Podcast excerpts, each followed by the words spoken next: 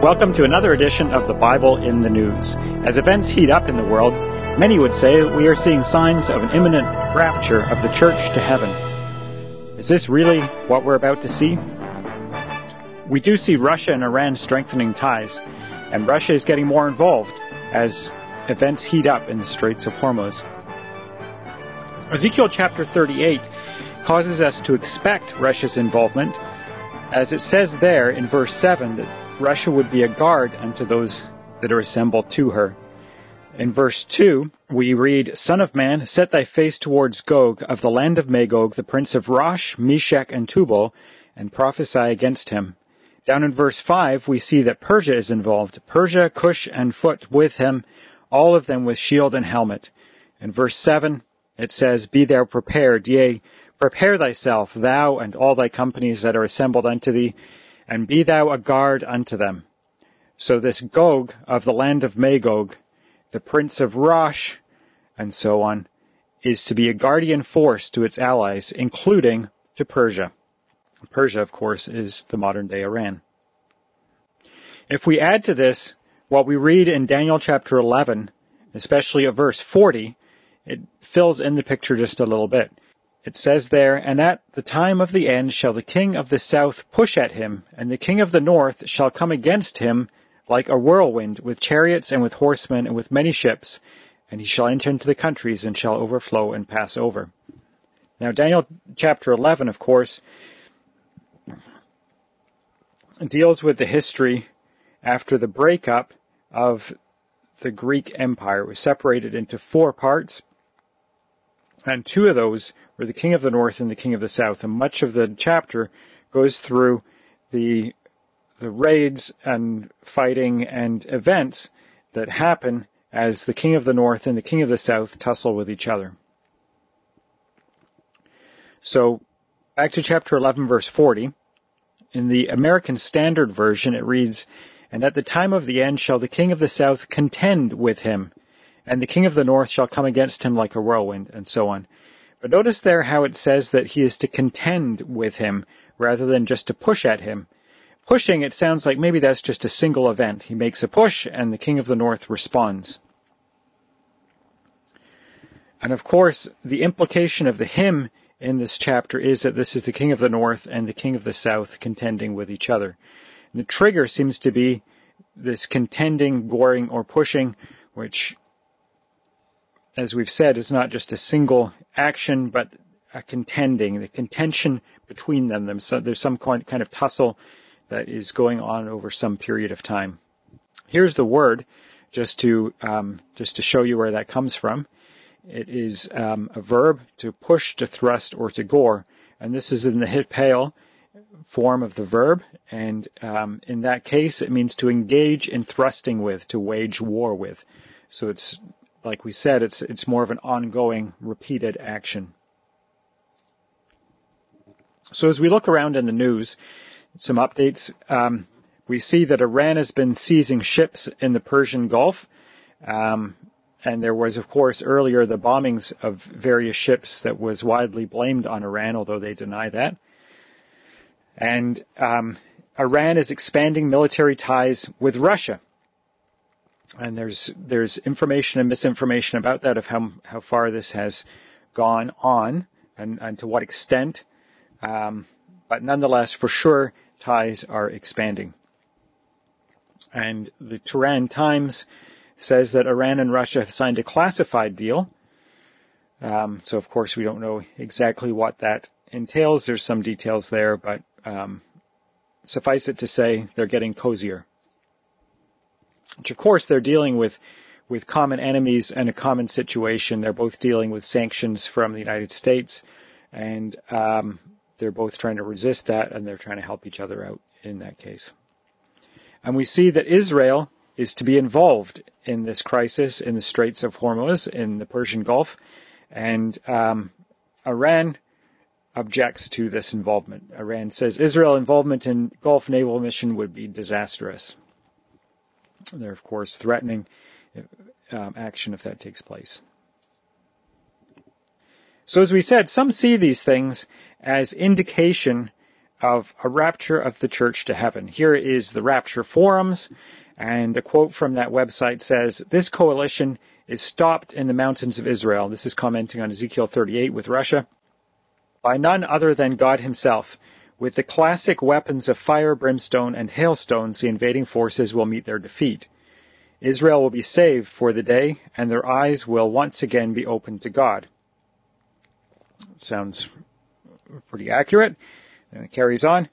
The Ezekiel 38-39 war is a pre-tribulational event.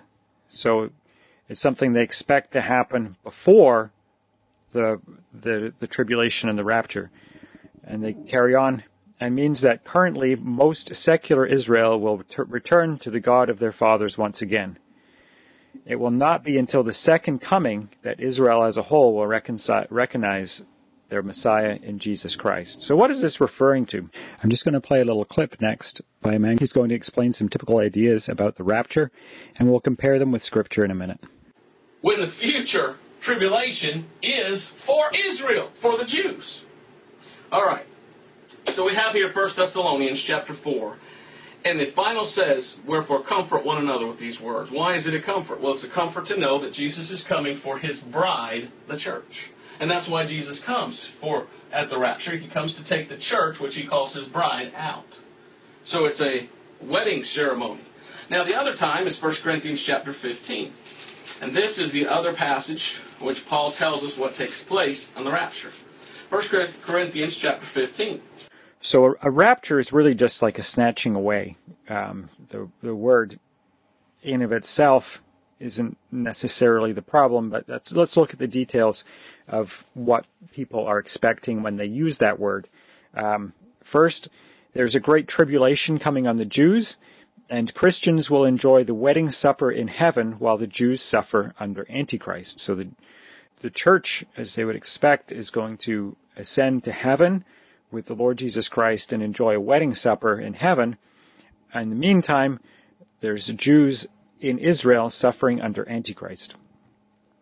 Second, Christ is coming to take people to heaven for a short time before returning to set up the kingdom. That's obviously implied by number one.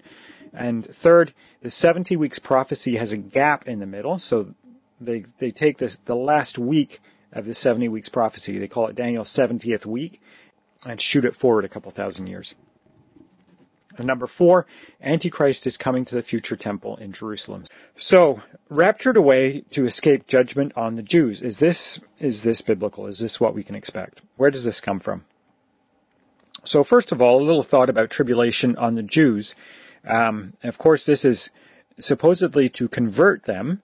Um, so a couple of thoughts about that. If tribulation was going to convert the Jews, why did it not work in the Holocaust or any of their other harsh sufferings down the ages? And is tribulation of this sort after their return prophesied? Is this what the Bible is teaching? And how does the Bible say that they will be converted? A couple of, um, of things about the teaching of Israel. There are verses about that, um, and that, that definitely is to happen. Um, Jeremiah 3 verse 14 and 15 it says, Turn, O backsliding children, saith the Lord, for I am married unto you, and I will take you one of a city and two of a family, and will bring you to Zion. And I will give you pastors according to mine heart, which shall feed you with knowledge and understanding.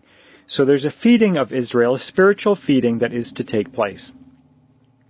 Malachi chapter 4 verses 5 and 6, um, it says, Behold, I will send you Elijah the prophet before the coming of the great and dreadful day of the Lord.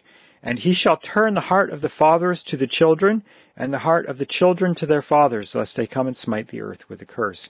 So there's a prophet that's to be sent. Elijah the prophet of old is to be resurrected and sent to the nation of Israel. But the point here is that Israel is to be instructed by those sent from God, and that is how they are to be spiritually changed, not that they will change as a result of some great tribulation. Now let's skip over to Jeremiah chapter 31, verse 10. It says, Hear the word of the Lord, O ye nations, and declare it in the isles afar off, and say, He that scattered Israel will keep him, gather him, and keep him as a shepherd doth his flock. For the Lord hath redeemed Jacob, and ransomed him from the, the hand of him that was stronger than he. Therefore they shall come and sing in the height of Zion, and shall flow together in the goodness of the Lord, for wheat, and for wine, and for oil, and for the young of the flock and of the herd, and their soul shall be as a watered garden, and they shall not sorrow any more at all. So notice there in verse 10, there that scattered Israel will be gathered, and God will keep him as a shepherd doth his flock. So the overall story of Israel as being gathered, brought to the land is that God gathers and keeps them. They're not coming there to be persecuted and dispersed again. So the, the time of return is a time of mercy. We can gain that as well from other passages. And um, the primary tribulation on the Jews was 70 AD. Now, to illustrate that, we would like to spend some time in Matthew 24, which we won't do today, but that, that also talks about the tribulation, and um, it's an important passage regarding this. And the key to that passage is that is is at the beginning where it's stated what is referring to, and it is talking about the destruction of the temple. If this time hadn't been shortened, no flesh of Israel should have been saved. During the, the events around 70 AD and the destruction of the temple and their dispersion among the nations, two thirds of the nation were wiped out and the rest were dispersed. Now we have to look carefully at Romans chapter 11 and consider the context of the passage that he uses. And there's a couple of important things to notice here. Let's go to Romans 11 and verse 11, where it starts, I say then, have they stumbled that they should fall? God forbid. Certainly not. But rather, through their fall, salvation is come unto the Gentiles. So, due to the rejection of the Jews of the Lord Jesus Christ in the first century, um, the gospel went out into the Gentiles. And that happened to provoke Israel to jealousy. Verse 12, Now if the fall of them be the riches of the world, and the diminishing of them the riches of the Gentiles, how much more their fullness? Verse 13, For I speak to you Gentiles, inasmuch as I am the apostle of the Gentiles, I magnify mine office. Verse 14, If by any means I may provoke to emulation them which are my flesh, and might save some of them. For if the casting away of them be the reconciling of the world, what shall the receiving of them be but life from the dead? That last part is exceedingly important. We need to notice that. For if the casting away of them be the reconciling of the world, because they were reconciled through Jesus Christ, what shall the receiving of them be but life from the dead? So they are received at the same time as there is life from the dead. Now this is important because um, the rapture model has the dead being raised and taken to heaven, and then they're in heaven for seven years, and then they come back, and then Israel is received. The receiving of Israel is very closely linked to the resurrection. We're not raised and separated from them for a period of tribulation. The two are linked together. Now let's just look at this a little bit further and say, are we taken away to heaven at all? Does, where does this come from and, and, and how is this taught? So one passage he referred to was 1 Corinthians chapter 15. Now if we look at that, we'll start verse 51. It says, Behold, I show you a mystery. We shall not all sleep, but we shall all be changed. In a moment, in the twinkling of an eye, at the last trump. For the trumpet shall sound, and the dead shall be raised incorruptible and we shall be changed. For this corruptible must put on incorruption, and this mortal must put on immortality. So when this corruptible shall have put on incorruption, and this mortal shall have put on immortality, then shall be brought to pass the saying that is written, Death is swallowed up in victory. O death, where is thy sting? O grave, where is thy victory? So according to Mr. Robert Breaker, this shows that the rapture is to give Christians a glorified body. Well, when I look at this chapter, there's things that I see here, and they include sleep, change, resurrection, trumpet, immortality. Yes, there is a glorified body that is given, but what I don't see is a rapture, and it doesn't speak of going anywhere. So this doesn't actually teach a rapture to heaven at all. Second Thessalonians chapter 2 and verse 1 and 2 has a distinct description of the coming of the Lord Jesus Christ and what happens. It says, Now we beseech you, brethren, by the coming of our Lord Jesus Christ and by a gathering together unto him. So two things happen here. The Lord comes and we're gathered to him. Verse 2, that ye be not soon shaken in mind or be troubled neither by spirit nor by word nor by letter as from us, that the day of Christ is at hand. So it's going to be a long time. So there's two things to happen. The Lord comes and we're gathered, and we're not gathered before he comes. Where are we going to? Let's flip over to 1 Thessalonians chapter 4. 1 Thessalonians 4 is a key passage regarding this. This, this is where it all comes from. 1 Thessalonians chapter 4 and verse 15. For this we say unto you by the word of the Lord, that we which are alive and remain unto the coming of the Lord shall not prevent or precede them which are asleep. So he's talking about the coming of the Lord. Verse 16, For the Lord himself shall descend from heaven with a shout, and with the voice of the archangel, and with the trump of God, and the dead in Christ shall rise first. So, so far we have two steps. The Lord returns and the dead are raised. Verse 17, Then we which are alive and remain shall be caught up together with them in clouds to meet the Lord in the air, and so shall we ever be with the Lord. Now this is where all the craziness happens. So what does it say? It says, we shall be caught up together with them in clouds to meet the Lord in the air. So this is interpreted as meaning the Lord comes and and raises the dead, and those that are raised and those that are alive and remain are caught up together into the clouds to meet the Lord in the air, which is interpreted as being heaven. So where are we to meet the Lord? It says in the air. So the question, first question we like to ask is, is air heaven? there it is again. We which are alive and remain shall be caught up together with them in clouds to meet the Lord in the air. So the word air is what we'd like to focus in on here. Now, one thing that's very interesting about this word, if we look it up in Thayer's, Thayer points out that this word particularly means the lower and denser air as distinguished from the higher and rarer air. There's another word for that higher, rarer air. Now we have to remember that this is talking classical Greek. What atmosphere are they aware of? What's the air density range that we could be talking about here? Nobody was flying. There was no rockets going into space. We're not talking about the very outer reaches of the atmosphere. We're maybe talking about as low as people could have experienced would be down by the Dead Sea, where the atmosphere is really thick and heavy, and you can feel the humidity and weight of the atmosphere on you.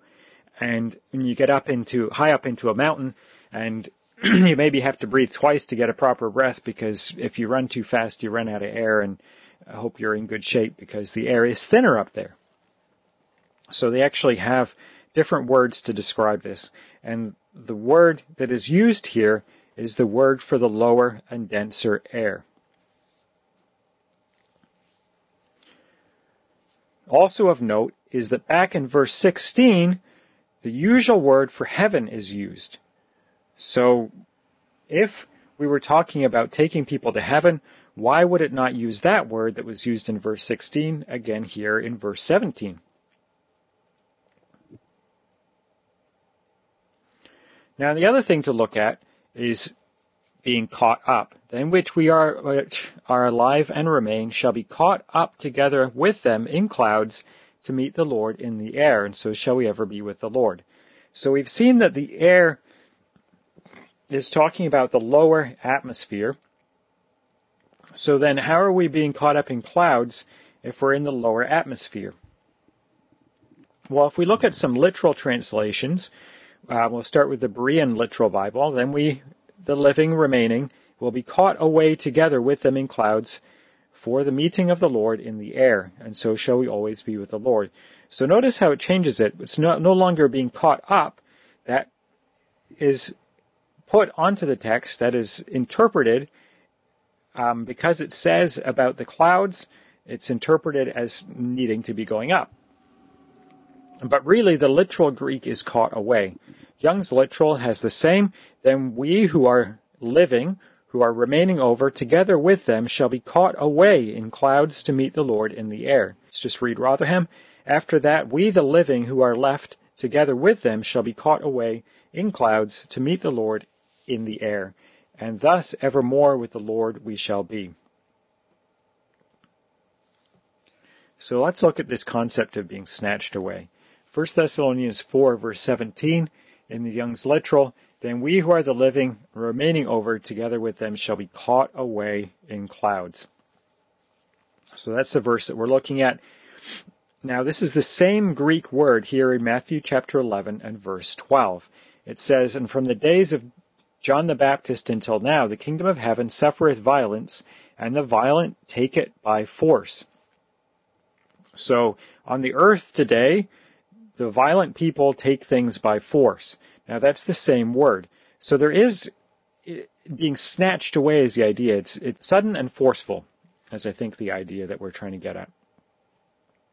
Again, another example. This one is very important. We'd like to spend a minute talking about it. Acts chapter 8, starting verse 38. And he commanded the chariot to stand still, and they went down both into the water, both Philip and the eunuch. And he baptized him. And when they were come up out of the water, the Spirit of the Lord caught away Philip. So he snatched away from that situation that the eunuch saw him no more. He disappeared. And he went on his way rejoicing. Verse 40, But Philip was found at Azotus, and passing through he preached in all the cities until he came to Caesarea. So Philip was, was snatched away from the situation that he was in and was found somewhere else. Now, as far as direction is concerned, in this case, the place that Philip was was closer to Jerusalem and was a bit higher up, but where he was found in Azotus was lower down. So he wasn't caught up, he was he was caught away. Okay. So we're we're caught away in clouds. So if it's not talking about up in the air somewhere, if it's low dense air, you know, is this fog? What what are we talking about? The important thing to notice is in some translations it's more accurate, like the Young's literal. That's you know sometimes it's even difficult to read a little bit because it's quite faithful to what the text says. That it's caught away in clouds, not in the clouds, which might seem like a subtle difference, but it does kind of change the meaning of it. So there's no definite article. In Hebrews chapter 12, first Hebrews chapter 11, as you may be familiar with, is often called the chapter of faith, and it lists people who through down through the ages looked for a city. They looked for the coming of Messiah. They looked for the promises of God to be fulfilled. Many of those people are listed in Hebrews chapter 11. So then Hebrews chapter 12 starts off, therefore, we also having so great a cloud of witnesses set around us. So this, this group of faithful people who have looked for the promises of God down through the ages are called here a cloud of witnesses. So there's a large group of people together of faithful that are called a large cloud. Carry on, er, um, every weight having put off, and the closely besetting sin, through endurance may we run the contest that is set before us. That is again the Young's literal. So the faithful of Hebrews chapter 11 are described as a cloud. So if we plug that back into 1 Thessalonians chapter 4 and verse 17, then we who are the living, who are remaining over together with them, shall be caught away in large groups of people that are like clouds to meet the Lord on earth in the atmosphere that is the lower atmosphere rather than being on top of a mountain. And so always with the Lord we shall be. So we're caught, we're snatched away, and no direction is indicated. So skipping on then to the prophecy of 70 weeks. This is quite key, and um, and is important. So as you see on the screen there, there's an example of the kind of, of thing that we see. We have at beginning in about 444 BC with the decree to build, rebuild Jerusalem. Now, interestingly, there is more than one decree to rebuild Jerusalem, so you have a little bit of flexibility there of of where this is going to start from, which is often the key with um, biblical prophecies about timing of events. Is it's not always clear exactly where you should start, but after things happen, you can see how well they fit they, they fit in, and it gives you a very good idea of the of the season that you are in, that you know that now is about the right time. And sometimes people get these quite accurate and come up with very amazing predictions. But anyway, that that by the way. So they will start at about 444 BC, and they will say that um, the coming of Jesus, Messiah the Prince, um, is fulfilled in about 33 AD in the lifetime of Jesus, and then they have a proposed time gap and um, the 69 weeks are fulfilled, and then they've got they've got a big gap after Jesus, and they have the 70th week to be in the future when a covenant with Israel and the abomination of desolation at the midpoint um, by the prince who is to come. Now, interestingly, if I was to read Daniel, I would think that the prince who is to come is the Lord Jesus Christ. However, they have this as a coming Antichrist. So let's take a look at a few things. First of all, just a thought about gaps. Amos chapter 3 verse 7 says, Surely the Lord God will do nothing, but he revealeth his secret unto his servants the prophets. So if we follow this and other gap theories offered by futurists, we end up with prophetic darkness for hundreds, if not thousands of years. And, and we really need to say that the Lord isn't doing anything for all that time, because there's virtually no information given. Now, the reason this is pertinent is because not only do we have a gap in the 70 weeks prophecy, but they do the same thing with the book of Revelation, so that down through the ages, you have this long period of time where there is virtually nothing. Daniel chapter 9, verse 24. Seventy weeks are determined upon thy people and upon thy holy city to finish the transgression and to make an end of sin. So this is a 70 week prophecy. And it's called that because it says 70 weeks are determined upon thy people. So it's 70 weeks upon Daniel's people to finish the transgression and to make an end of sins and to make reconciliation for iniquity and to bring in everlasting righteousness and to seal up the vision and prophecy and to anoint the most holy. So there's zero hint in any of this of any time gap in the middle of the 70 weeks. It just tells you, verse 24, that there's 70 weeks. Carry on, verse 25. Know therefore and understand, so he's going into more detail, that from the going forth of the commandment to restore and to build Jerusalem, so that's our starting point, unto the coming of the of Messiah the Prince shall be seven weeks, and threescore and two weeks. The street shall be built again, and the wall, even in troublous times. Verse 26, after threescore and two weeks shall Messiah be cut off, but not for himself.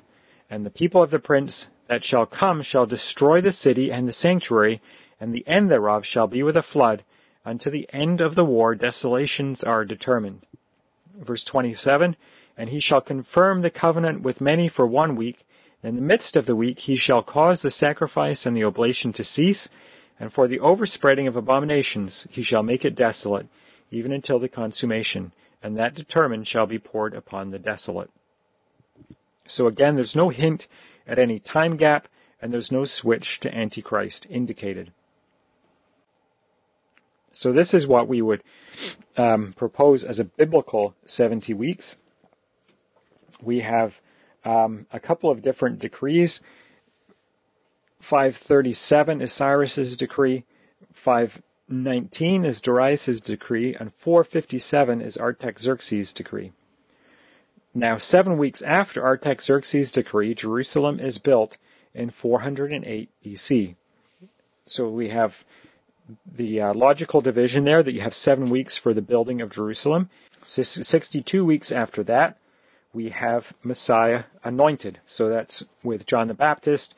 He is anointed from heaven with a dove and so on. The Holy Spirit.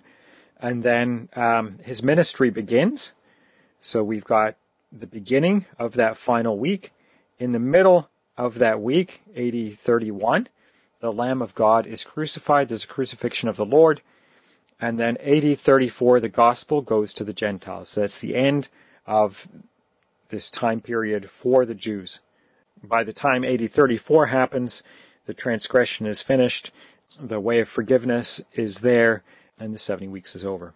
The last thing that is very important about this is the idea of the Antichrist.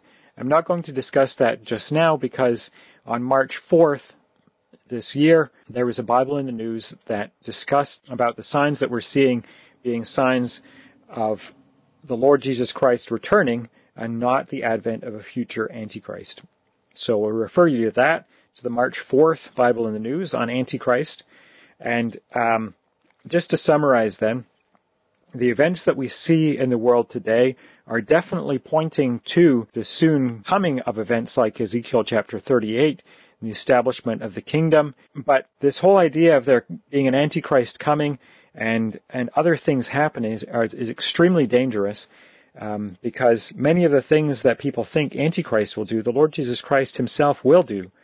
And Psalm 2 tells us that there will be many who will oppose the Lord Jesus Christ when He comes. Maybe if they think He's Antichrist, this is part of why. So we need to be careful as we look at the Bible in the news that we are interpreting things correctly and that we're expecting the Lord to come and not an Antichrist who's been here for a couple of thousand years. This has been Tim Billington joining you. Please come back again next week for more Bible in the News, God willing.